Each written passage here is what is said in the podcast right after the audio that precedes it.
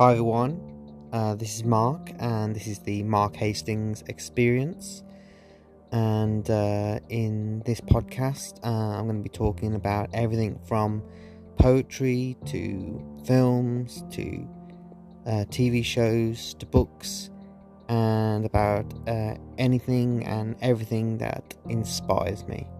And uh, I hope you like what you hear.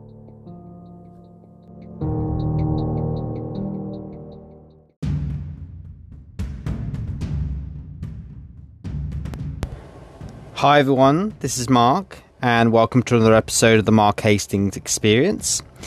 And in this episode, uh, I'm once again going to be covering um, one of the uh, one of the films that make up the Marvel Cinematic Universe of films. And today, uh, I'm going to be talking about uh, one of my favorite films from the Marvel Cinematic Universe, and that is Captain America: The First Avenger uh, which came out in 2011.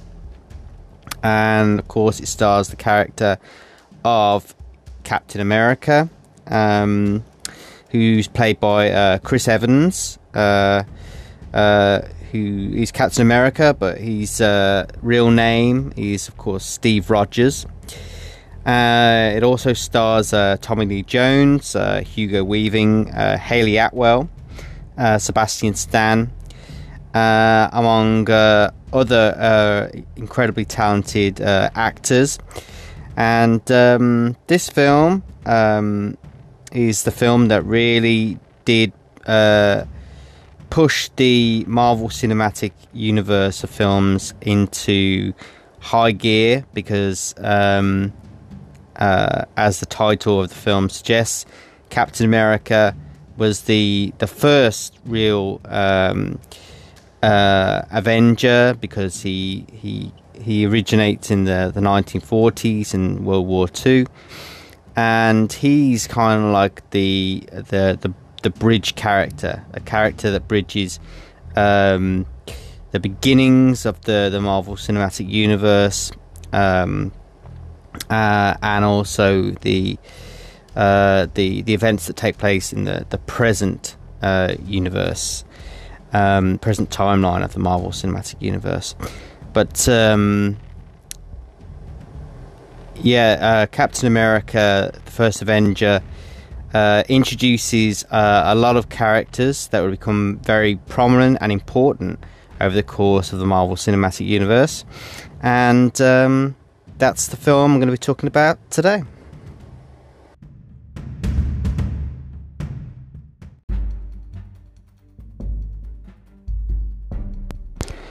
So, as I was saying, uh, in this episode, I'm going to be talking about uh, one of my favourite films. Um, it's a film that is part of the Marvel Cinematic Universe, and that is uh, Captain America: The First Avenger, uh, which came out in 2011, and um, starred uh, um, Chris Evans as Steve Rogers uh, slash Captain America and um, it was directed by Joe Johnston, uh, who, if you're a movie fan, you may know, uh, was also the director of uh, Honey, I Shrunk the Kids, uh, The Rocketeer, which was a favourite film of mine growing up, uh, Jumanji, uh, Jurassic Park 3.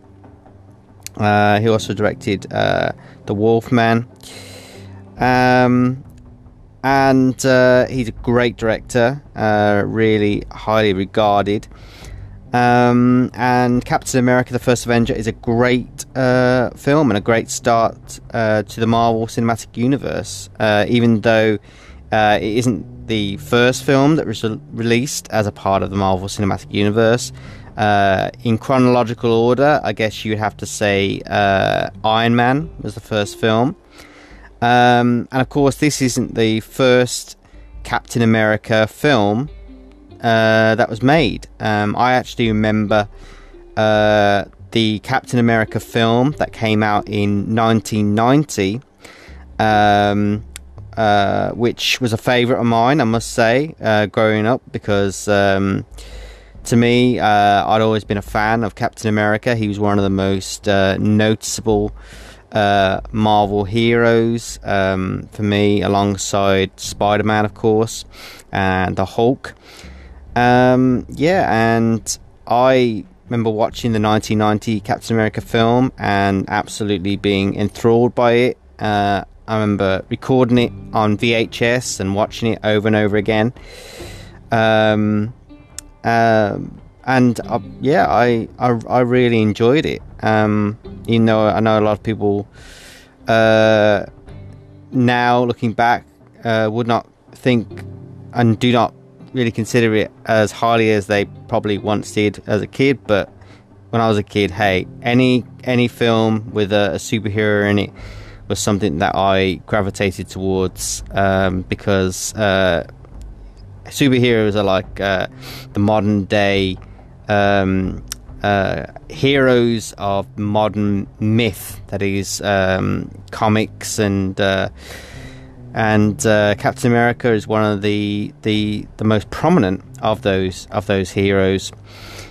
Um, and I remember hearing about uh, the release of Captain America: The First Avenger, uh, and that it was going to be it was going to star uh, Chris Evans um, back in 2011. And one thing occurred to me, and uh, that was, well, hang on, uh, hasn't Chris Evans already starred in a Marvel film? Uh, because originally he starred in the the Fox um, Studios uh, films uh, of the the Fantastic Four. Uh, I believe he played Johnny Storm in that.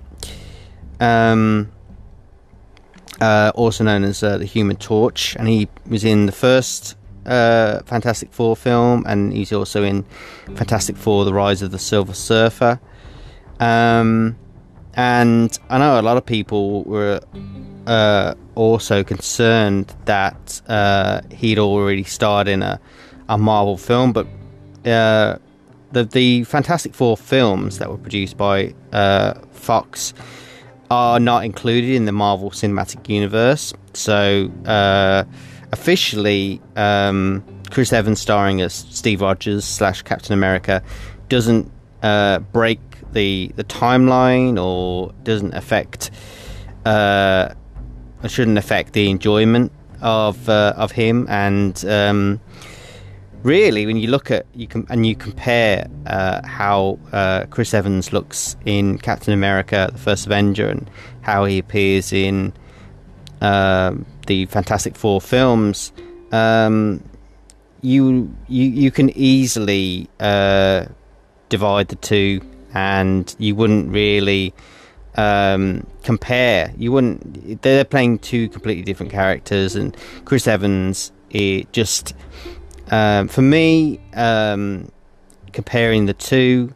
Chris Evans really does fit the part of Steve Rogers more so than he does uh, Johnny Storm. In my opinion, uh, I think he's an incredible uh, role model, and he really does uh, fit the role of uh, Captain America. Uh, he definitely has the the the physique. he has the um, temperament, and he's he's just a he's a great actor. And um, I'm not sure if he was the, the first choice to play uh, Captain America, but for me, um, he he really does fit the bill, and um, yeah, uh, I and I, I really like um, Captain America: The First Avenger, and um, in comparison to the Captain America that I watched back in 1990, uh, it really does blow it out of the, the water, so to speak.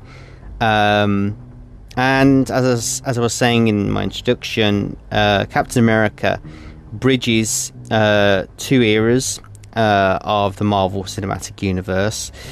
Um, it also introduces a lot of new characters, which um, all of the, the best Marvel uh, films do. Um, sometimes they're a continuation of the ongoing story, but uh, mostly they introduce new characters along with uh, long standing characters.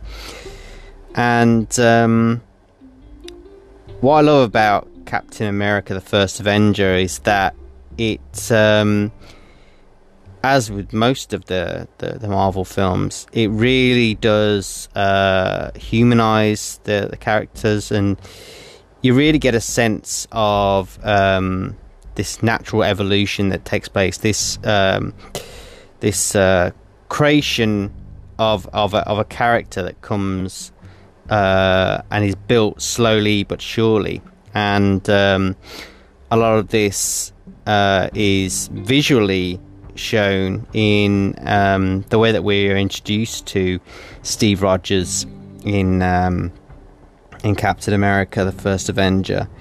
Uh, because when we first meet uh, Steve, he's this scrawny, uh, gu- scrawny young man. Um, he's not even fit to pass the uh, a medical to be to be a member of the of the army, which he um, he he wishes to do, and he tries to sign up to become a member of the army. But uh, at one point, he's um, deemed 4F, which means he's uh, because of he has so many problems. He has asthma. He has uh, a lot of um, things that would would not um, allow him to become an active soldier uh, within the war. Um, and the war that I'm talking about is, of course, World War Two. And uh, um, right at the beginning of the film, uh, we don't actually start. Well, we do really start with Captain America, but uh, we don't really know uh, that it is Captain America. We we introduced to his shield first and foremost because uh, in the present day, uh, we watch uh, some researchers uh, in the Arctic Circle uncovering a buried uh, piece of wreckage, uh, which turns out to be a large wing shaped aircraft.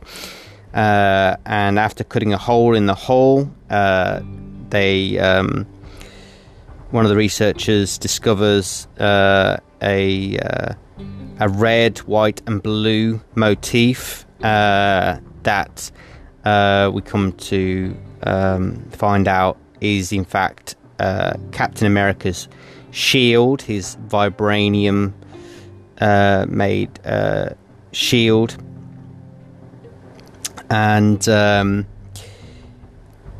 we and following this, we jump back in time and we go uh, to the year 1942, where Hydra forces, uh, which are are basically the antithesis of um, of Shield. Uh, you could say um, they are a, uh, secretive uh, uh group, uh, an authoritarian paramilitary subversive, organi- subversive organization uh, bent on world domination and um, throughout some of the the other Marvel Cinematic Universe films, we um, and the, the, the TV show um, Agents of Shield, we come to learn that Hydra has um, infiltrated um, a lot of the the world governments of the world, uh, including the the U.S. government. Um, and uh, there was also a, a recent storyline within the last few years in which it was revealed that uh, Captain America was an agent of Hydra rather than an agent of Shield. But I think that was uh, that re- revelation didn't go down well, and I think it was uh, walked back from, um, or it was um, set up as uh, as a ruse and explained away that he was a double agent or something along those lines. But uh, Hydra are mainly uh, associated with um, the Nazis, uh, the Third Reich, um, and their leader is uh, a, uh, a, soldier, a man by the name of Johann Schmidt, uh, who we see along with Hydra forces invading a stone church in Tonsberg in Norway uh, and they're seeking a mysterious uh, cosmic artifact uh, known as the Tesseract. And the Tesseract um, is an object that is uh, and would become uh, very important to uh, the Marvel Cinematic Universe of films uh, because, um, in reality, the Tesseract, which is this uh, glowing blue cube of energy, um, uh, is in fact the vessel that uh, is housing um, the Space Stone, which is one of the six Infinity Stones that uh, predate the universe, and they possess unlimited energy and um, and at, and at, at one point they would they be they all of the Infinity Stones are sought out by um, um, a very uh, dangerous um, uh, dangerous enemy to the people of Earth and to the the entire un- Marvel universe. Uh, um, and but the the the Infinity Stones have been uh, have been sought out by uh, many people because they um, it has been they have been known for um, for millennia for being these um, for possessing such power to manipulate uh, time and, and space. And um, of course there is um, no one uh, who seeks them out um, more than uh, more than uh, the, uh, the the Titan um, that is uh, Thanos and uh, he would come to collect them all uh, and uh, have a an infinity gauntlet forged so that he could obtain and use the power of all the six infinity stones combined so that he could obliterate half of the, the universe. But in this film, um, the, the space stone uh, is still housed within this tesseract.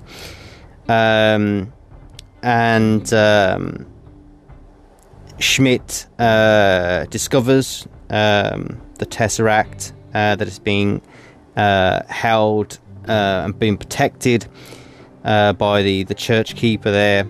Um, and Johann Schmidt kills everybody there. Um, and then, following this, we get introduced to Steve Rogers in 1943, who's once again been rejected for military duty um, uh, and in World War II, uh, despite making multiple attempts at different enlistment offices because of um, his the frailty of his physical appearance and the numerous health issues that he has. Um, and uh, at one point, he is um, he's bombarded by uh, in, in, an attack by some uh, street bully, and uh, he's definitely uh, not the uh, the Steve Rogers who he would become. He's frail, weak, but his heart is in the right place. He's a fighter, and um, in the first in Captain America: The First Avenger, it's when we first hear him utter those immortal words. Uh, I could do this all day. And um, from his physical appearance, you wouldn't believe that he could go all day, but he has the heart and the mind of a soldier. And one thing about Steve Rogers, even in his frail state, uh, is clear is that no matter the no matter the mission, no matter what he has to do, no matter how long he has to go on, he will never give up. Um, and uh, while they while he uh, is attending the Stark Expo uh, in 1943 with his best friend uh, Bucky Barnes, uh, who is a character who would become uh, very important within the um, within the Marvel Cinematic Universe. Um, he's played by Sebastian Stan. he would go on to become the the Winter Soldier in later films um, when they they uh, um, attend Stark Expo, in which at which uh, uh, we get introduced to Howard Stark uh, in his younger years, uh, who's of course the the father of Tony Stark, and he's uh, trying to demonstrate this floating car, which fails. Um, but he, he definitely tell that he's this um, very uh, inventive uh, genius, and um, and uh, you can definitely see where Tony gets his uh, his genius from. Um, and at this uh, expo, uh, Steve tries to enlist once again in the army um, because his uh, his best friend Bucky is about to ship out uh, to Europe to enter the war. Um, but once again, Steve uh, is um, is told that he's 4F. He he can't. He's he's already he's told that he's been reported to have tried to enlist in all these other sites. Um, but while he's uh, he's trying to enlist once again, he is uh, his conversation is overheard by um, the scientist uh, Abraham Erskine, um, who uh, hears uh, of uh, of Steve's um, uh, his heartfelt uh, wish to become a member of um, and to, to fight against the Nazis. Um, and uh, Dr. Abraham Erskine uh, is a, a, soldier, is a, a, scientist, sorry, who is the original creator of the super soldier serum, uh, which turns up actually in the Incredible Hulk film uh, starred um, that uh, came out in 2008, um, and um, and but he was forced to use uh, a preliminary version of this uh, super soldier serum uh, previously to transform Johann Schmidt into the, uh, the devilish Red Skull, uh, who uh, is a character um, who I have, who I should say um, is played uh, wonderfully by uh, Hugo Weaving. Um, and uh, uh Dr. Erskine is played by uh, Stanley Tucci, I have to say. He's a great, great character. Um, but uh, Red Skull is kind of the, the main antagonist of the film. he's the he's the one who is trying to obtain and to harness the power of the the space stone within the uh, within the tesseract to try and develop weapons uh, that could be used to uh, take over the world, basically. Um, and he has his own agenda. Um, but um, when Abraham Erskine created the super soldier serum, um, uh, he uh, wish to help uh, stop uh, um, Johann Schmidt, and that is why he uh, fled to the United States and joined the Strategic Scientific Research um, Group, uh, where he managed to perfect the serum, and um, and it's uh, this um, this research group um, that has a uh, um, has a project uh, of it uh, in which they want to inject the serum, this new improved ser- super soldier serum, into a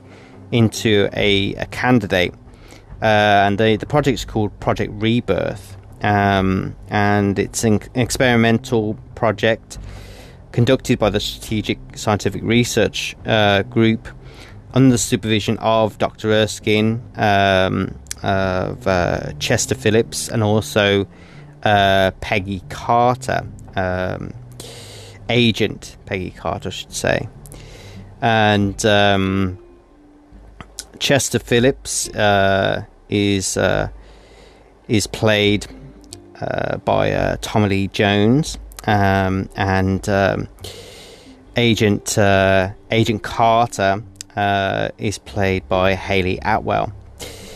Um, and I think they they they realize uh, straight away that uh, even during basic training that uh, Steve um, uh, is has a, has the heart of the of uh, of a soldier, and he is everything that they they want. Uh, he is he has nothing, seemingly has nothing to offer physically. He has a lot to offer in heart and mind. Um, but um, and and Doctor Erskine believes in Steve, uh, even though um, uh, Colonel Phillips uh, doesn't doesn't believe in in him um, as much. Um, uh, but because when he go even when he's going through basic training, he he can't keep up with the rest of the the soldiers. Um, he falls behind, um, but uh, he's smart and um, he has uh, a lot of the what these what will make uh, the perfect super soldier. He may not look physically built for the the the role, uh, but he has everything else. Um, uh, but um, uh, they're reassured, um, and eventually Steve um, becomes the the the main focus, uh, the main candidate of the uh, super soldier uh, serum treatment, and uh, he eventually gets put into a special chamber where he's injected with the super soldier serum and also dosed with Vita rays, um, uh, which um, cause him severe uh, pain and anguish.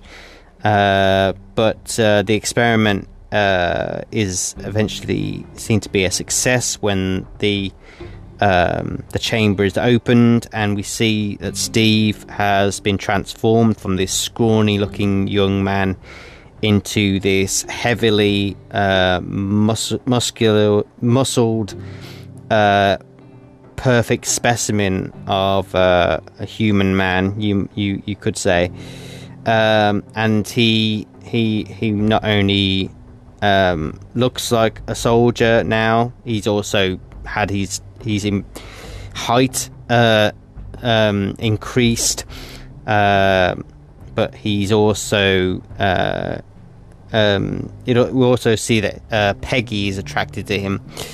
Um, she might have been attracted to him on an emotional level previously, but she can, we can definitely see that she's attracted to him on a physical level also. Um, and previous to this, um, we uh, uh, we discover that um, in Europe, uh, Doc, uh, Schmidt and a character called uh, Arnim Zola uh, are using uh, machines to attempt to harness the energy of the Tesseract, intending to use its power to fuel Dr. Zola's inventions. Um, um, and uh, we also find out while they're trying to, to do this that uh, uh, Schmidt has discovered uh, Dr. Erskine's location and he dispatches an assassin to go and kill him. And of course, Dr. Erskine is at this uh, super soldier serum experiment. Uh, he is the one responsible for helping Steve become the the the the super soldier. Um, um, and we also see that Howard Stark is integral to the experiment because a lot of the the equipment that is used uh, has Stark Industries uh, all over it. So he, he it's a quite a, kind of a an interesting cross section uh, in which Howard Stark and Steve Rogers um, know each other quite well, and they work together quite well. Uh, whereas uh, Steve Rogers, as Captain America, and uh, Tony Stark, Howard Stark's son, would. Um, have some moments when they rubbed up against one another and um, there was definitely a lot of tension between the two, and I think at one point, uh, Steve actually tells Tony that uh, he's uh, he's nothing like his father or uh, something along those lines. But the assassin that was sent to kill um, Doctor Erskine uh, does turn up at this experiment. Um, and uh, he shoots Dr. Erskine, uh, assassinating him. And um, after this, uh, Steve, uh, whose uh, strength and stamina has been in, um, exceptionally increased, takes off on foot um, after the the assassin, um, whose character called Heinz Kruger uh, barefoot, I might, I might add, and he races through uh, Brooklyn uh, to the dockyards to try and stop Kruger from getting away. Um, but uh, Kruger tries to fire at Steve, and uh, he even attempts to try and escape in a submarine that was waiting for him. Uh, but Steve manages to catch him. Um, um, but um, and the vial that um, Kruger uh, had taken from the uh, the secret uh, lab where Steve was transformed. Um, one of the, the vials of the super soldier serum uh, is broken um, uh, in the process of uh, Steve trying to capture capture Heinz Kruger and seeing that he is um, at threat of being uh, arrested and interrogated. Uh, Heinz Kruger um, commits suicide by taking a cyanide pill that's um, uh, hidden in one of his uh, false t- uh, teeth in his in his mouth, um, and he eventually dies. Uh, but because Dr. Erskine has been killed, the super soldier formula uh, has been deemed to be lost, and it will take many years for um, um, the the formula to be recreated. Um, and uh, that is when the uh, the SSR, um, the Strategic Scientific Research uh, Group, is ordered to join the war and engage Hydra, Hydra directly.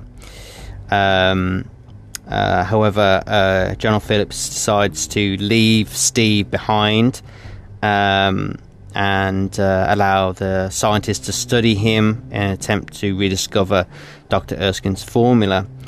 Um, but uh, instead of um, just letting uh, Steve Steve go to, to waste, um, one of the senators, Senator Brandt, uh, approaches Steve and convinces Steve to become uh, a part of the war, uh, but in another way.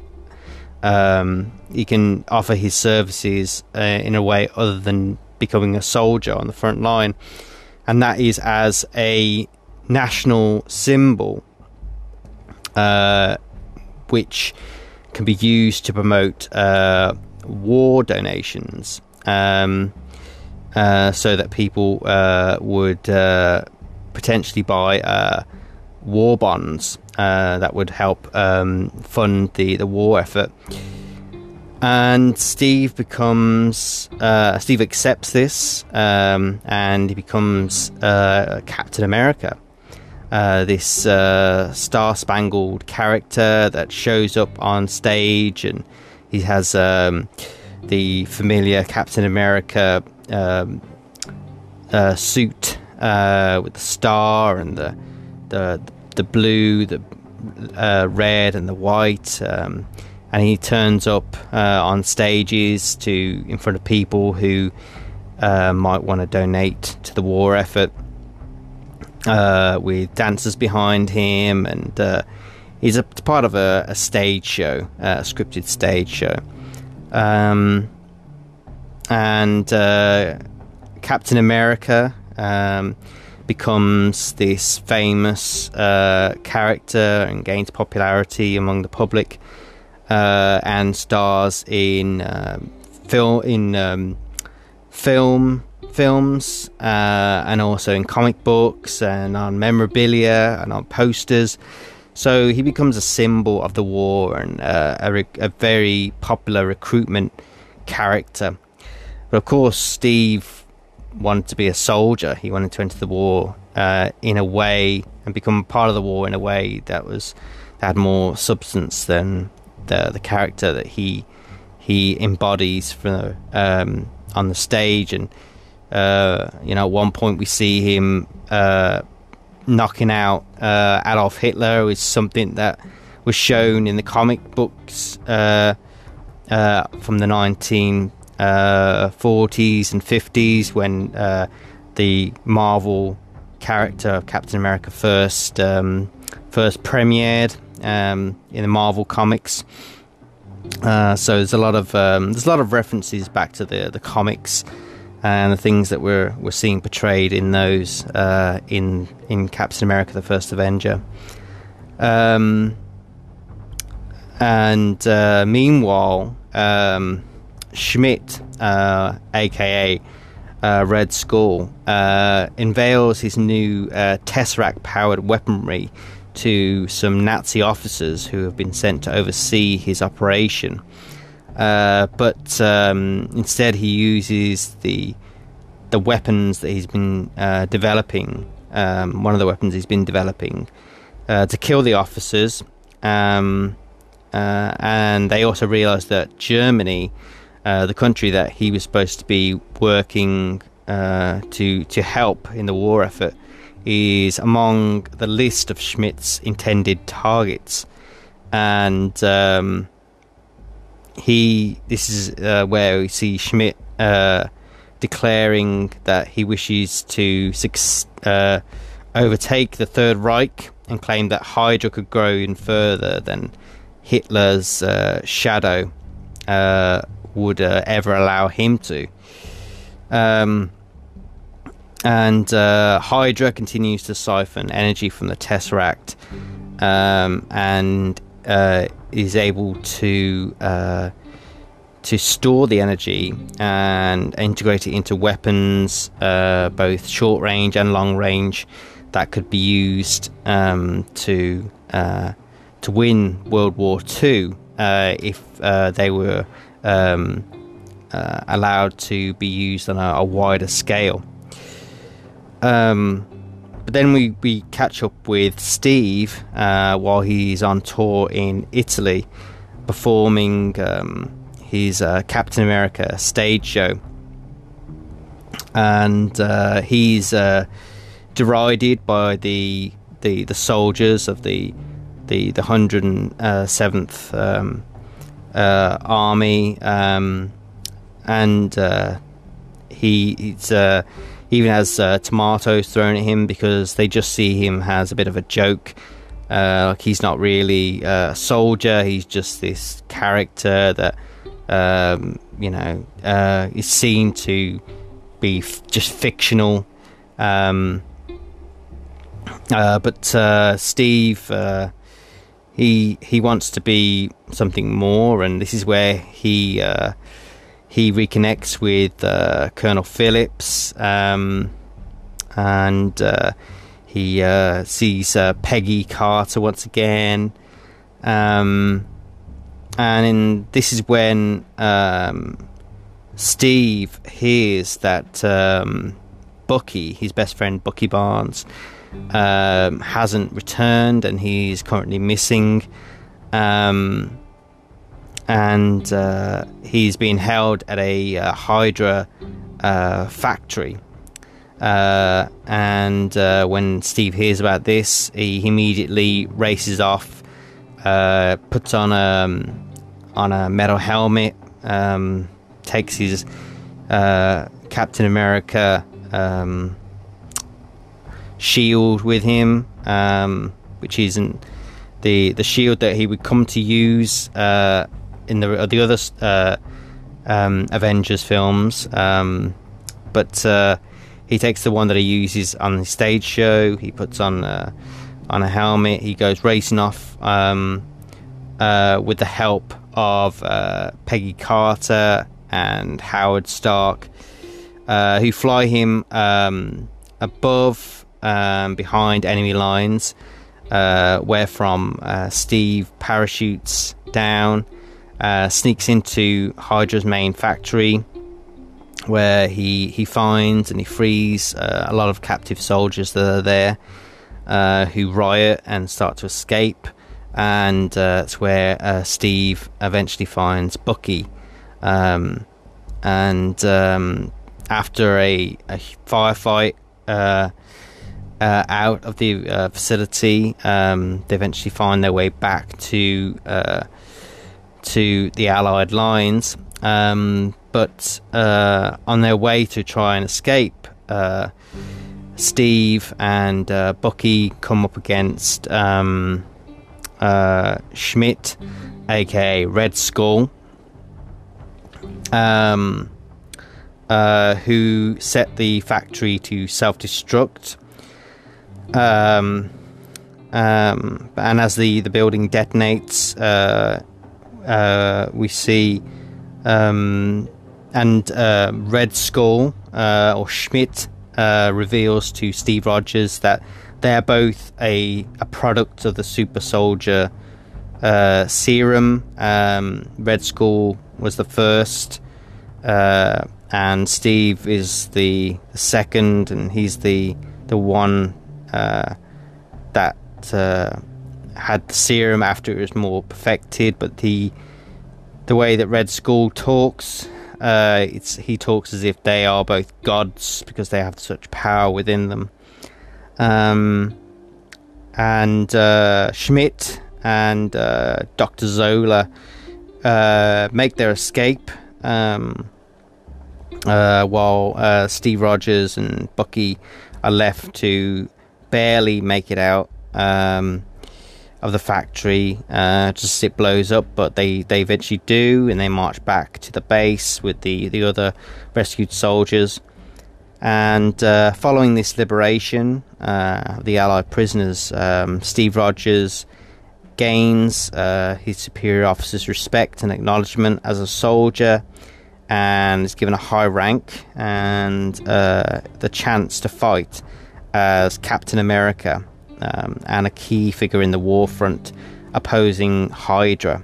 Um, and we see uh, throughout the film Steve uh, um, really becoming a leader. He he learns to become a leader in this film. Uh, he learns to become Captain America not only in in name but in in his actions, and he leads soldiers um, uh, along with a, a designed, uh, specially designed Captain America uh, suit um, and a new circular vibranium shield developed by uh, Howard Stark.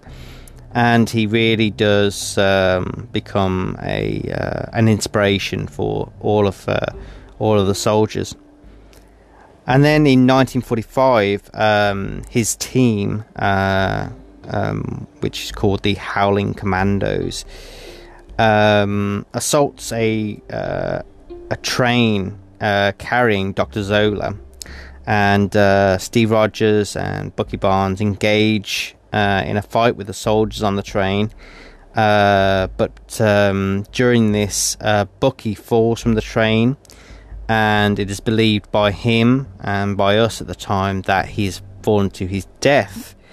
Uh, but he does eventually uh, come back uh, in a future um, movie. Uh, um, but I won't give away that story because it's a, it's a great when he when he reappears it's a, a great reveal so that's one to look out for um um uh, but uh, uh, Dr. Zola uh, is captured and he's returned um, to uh, the Allied um, to an Allied base. Um, and uh, he's uh, he's questioned about um, what uh, Schmidt uh, is trying to do, um, and uh, it's eventually ex- the information that is eventually extracted from Doctor Zola convinces um, convinces the SSR to target what they believe is the final Hydra stronghold. Um, and uh, that is when uh, Steve uh, leads an attack to stop um, Schmidt from using the weapons uh, of mass destruction that he's developed as a result of uh, siphoning power from the Tesseract, uh, which he intends to use against the United States. So, um, Steve, um, with the help of Peggy, um, and uh, and um, Colonel Phillips. Um, he eventually finds a way to climbing uh, aboard the the Valkyrie, um, which is the uh, the wing shaped um, aircraft uh, that uh, um, Steve is discovered in right at the beginning of the film. That is uh, where we find the where we first discovered the, the shield of uh, of Captain America, um, and which we come to find out is Hydra's um, massive aircraft bomber, uh, which they uh, are gonna, which would be the the launch pad to launch these weapons of mass destruction against the United States if it was to reach um, the United States. But during the the the flight, uh, there is a fight um, uh, in which uh, a machine that contains the tesseract is damaged. Uh, Schmidt is uh, um, attempts to to handle the tesseract. Uh, but it opens up a, a, wormhole in space and it sucks him through it.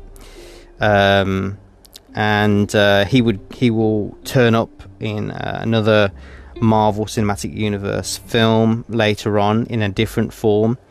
Uh, but he disappears in a bright flash of light.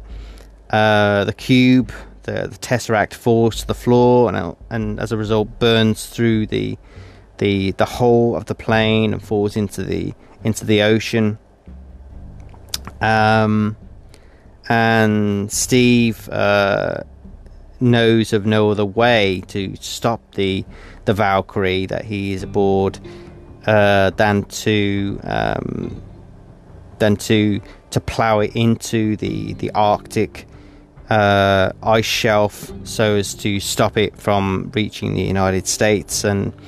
Uh, we see him on uh, the radio talking to Peggy, uh, who he uh, has a great affection for. Also, he carries a picture of her in, in his um, in his uh, compass, and she's aware of this. She she's aware that he shares feelings for her, and as she shares feelings for him.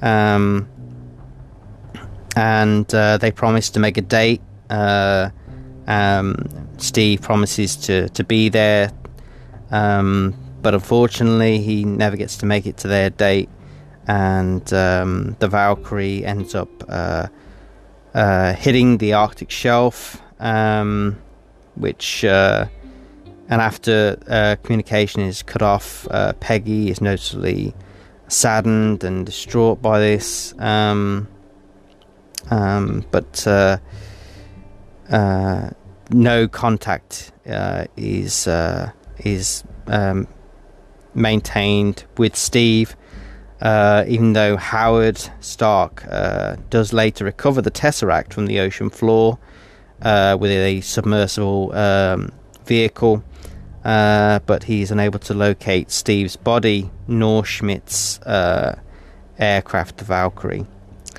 Um, and then, uh, right at the end of the film, uh, we see Steve uh, reawaken uh, in what appears to be a 1940 star hospital room. Um, but after um, a young woman comes in who is dressed in 1940 style uniform, um, after Steve listens to a radio broadcast of a of a uh, baseball match that uh, he remembers attending uh, back in the 1940s. He deduces uh, that he's not where he is being led to believe he is, not in the time that he's led to believe he is in. Um, and he manages to break free of where he's uh, being held captive. Um, uh, he finds out it's just a set within a building uh, and he runs out into the street and eventually finds himself in present day Times Square, where uh, Nick Fury, um, uh, of course, played by uh, Samuel Jackson, uh, approaches him and uh, tells him that he's been asleep for nearly 70 years and um, stunned by this revelation, uh, Steve uh, uh, um, has uh, he's just consumed by um, sadness that he'd never get to see uh, Peggy because they made a date. Um, um, and then sometime later, we see Nick Fury approach Steve and uh, in which he has a proposal for him with a mission that would have worldwide ramifications. And uh, this uh, offer would, of course, lead into the first Avengers film uh, that came out, um, uh, I think, the year after uh, Captain America: The First Avenger came out. But yeah, what a great film. Um, it's been some time since I've seen uh, the film. I remember seeing it back in 2011, which seems like yesterday, but of course, uh, that was 10 years ago at this point, because uh, we're now in the year 2021. Um, but it really doesn't age. I, I recently watched it, and um, to me, it's just uh, it's seamless. It's uh, it's perfect uh, and um, in my opinion, no one else could embody Steve Rogers uh, or Captain America as as well as uh, Chris Evans does, and um, Lee Jones is great as well. Hugo Weaving is brilliant also in Red's as Red Skull uh, or Johann Schmidt. Uh, and he, he only appears in this film, uh, even though Red Skull does turn up again. Um, Hayley Atwell as Peggy Carter uh, is great also, and uh, as a result of her appearance in in this film, she would also get her own film, um, uh, Agent Carter. Uh, sorry, her, her own TV show, Agent Carter, and she would become a very important character to Steve Rogers, and she would never be forgotten by Steve. And um, she also turns up in uh, in uh, Avengers Endgame. Uh, it's a very um, sweet scene. Uh, um, and Dominic Cooper, who stars as Howard Stark, is also great. Um, and um, Stanley Tucci as Abraham uh, Erskine, Dr. Erskine, also great as well. Um, and yeah, a great cast to a great film uh, and a really great setup uh, for what would come um, uh, in future uh, Avengers films. Um, and also, like I was saying, it's kind of like a bridge between two eras of uh, of the Marvel Cinematic Universe, and um, and um, yeah, and it, it really does lead into um, and makes Captain America very prominent uh, character, even from the first uh, from the first moment that you see him, um, and uh, you you really get to know uh, all that you need to know about Captain America, Steve Rogers, in this film, and um, of course, being who he is, the seemingly Boy Scout, uh, goody two shoes, always doing what's right. He does come up against uh, characters in future Marvel Cinematic Universe uh, films, such as Tony Stark, who is willing to bend the rules when it suits him, and it's uh, doesn't really like rules. Whereas um, uh, Captain America, Steve Rogers, is a soldier, and he's been trained to uh, to to follow the rules and to you know to to to to do what he has to do. Um, uh, but uh, to not uh, diverge too far away from the straight line that he's used to. Um, but yeah, great film. Um, and uh, and yeah, it's uh, one that I I as I said I haven't seen in a long time, but uh, something that has has always left a a, a great impression on me, and I, I love the way that they they showed Steve um, before he became Captain America, uh, before he got in uh, in injected with the super soldier serum. You know, the definitely a lot of um, augmentation went into that special effects augmentation.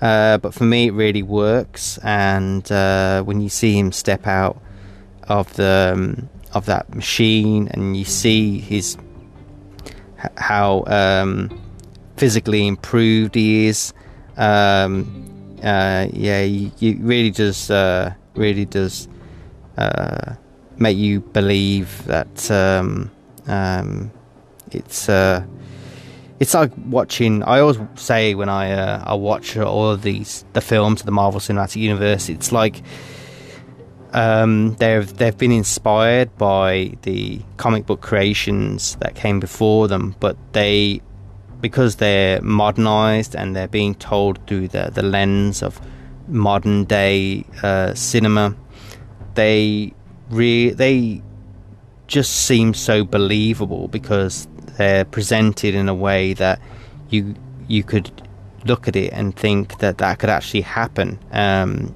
uh, even though, uh, of course, it's a it's a fantastic world you know, within a and a, a marvelous universe.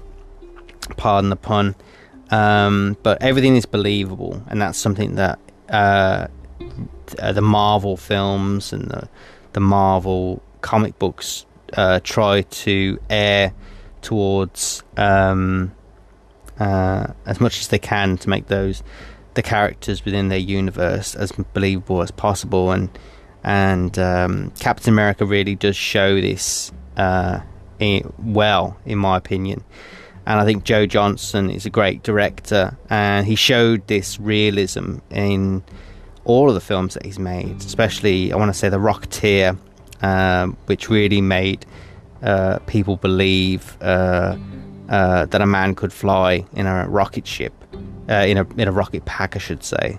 So, uh, and that was also set during World War II. So, um, uh, he's definitely got an affinity as a director for the the time, and he really did make the 1940s. Um, time that Captain America is set within um, believable and um, and uh, it really does uh, does shine and it really is uh, a great uh, achievement um, and uh, one that uh, that I I always enjoy watching back whenever I can. But yeah, I think I'm going to leave it there for now. Um, just want to say if you haven't seen Captain America: The First Avenger, then uh, definitely try and check it out uh, on DVD or Blu-ray or uh, wherever you, you stream your films. Um, it's also available as are uh, a great many of the Marvel Cinematic Universe films uh, on Disney Plus. And um, yeah, check it out uh, because even if you have seen it, but you haven't seen it in a long time, you'll definitely enjoy it um, because uh, um, there are moments in it that really, uh, really do um, sell the film as uh, as this great introduction to uh, the wider universe that is the Marvel Cinematic Universe. And uh, um, as I said, it, it uh, introduces a lot of characters that will become prominent characters um, over the over the films that um, take place after it. Um, but yeah. So I'm going to leave it there for now, I think. Um, just want to say thank you for listening. I hope you like what you heard, and I'll talk to you again soon.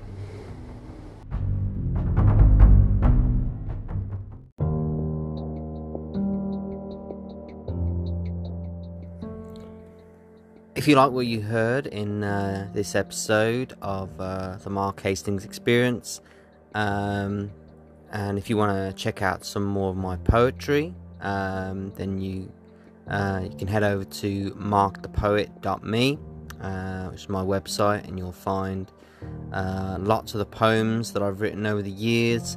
Um, you want to uh, check out some of my poetry in book form and go to Amazon and you'll find um, all 10 of my books that I've had published. Um, they're all books of poetry, um, uh, books of stories, uh, books of uh, memories and uh, experiences.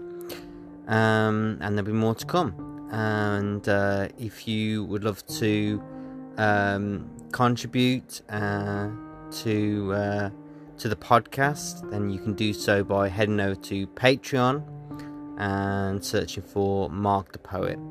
And uh, your uh, your support would be greatly appreciated. Um, but uh, as I was saying, I hope you liked what you heard in this uh, episode. Um, and I'll talk to you again soon.